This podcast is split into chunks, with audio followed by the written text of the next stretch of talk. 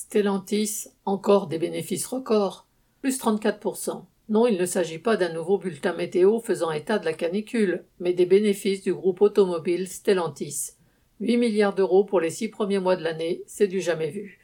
Le groupe issu de la fusion de PSA, Fiat et Chrysler, entre autres, avait déjà réalisé des profits records en 2021 avec 13,3 milliards d'euros.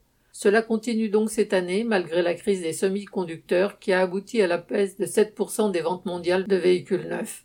Les résultats de Stellantis démontrent une nouvelle fois qu'il n'y a pas de rapport entre la crise économique, les difficultés du marché et les profits des capitalistes. Ou plutôt il y en a un. Dans une situation de crise économique, les capitalistes font tout pour préserver leur fortune et leurs profits en aggravant cette crise aux dépens des travailleurs.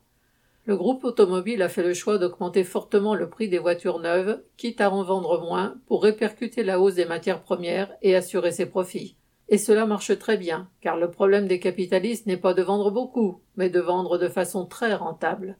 Pour cela, ils sont aussi aidés par l'État, qui a subventionné ce groupe de façon outrancière en prenant en charge le chômage partiel. Ce sont autant d'économies pour les patrons eux-mêmes. Mais surtout, la direction de Stellantis mène une guerre violente aux travailleurs du groupe pour accroître l'exploitation. Les fermetures d'usines se poursuivent et les cadences explosent. Ainsi, le groupe est en passe de devenir, d'après son PDG Carlos Tavares, le groupe le plus profitable du monde. Ce que le monde capitaliste appelle la entre guillemets marge opérationnelle, c'est-à-dire la rentabilité des placements de capitaux, est passée de 11,8%, déjà un record, à 14,1 en six mois.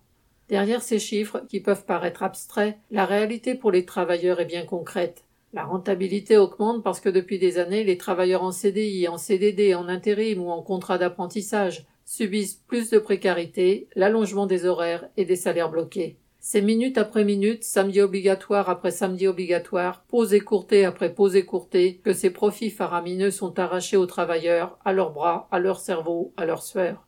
Stellantis ne produit pas des voitures, mais de l'or pour les profiteurs et de la colère chez les exploités. Marion Ajar.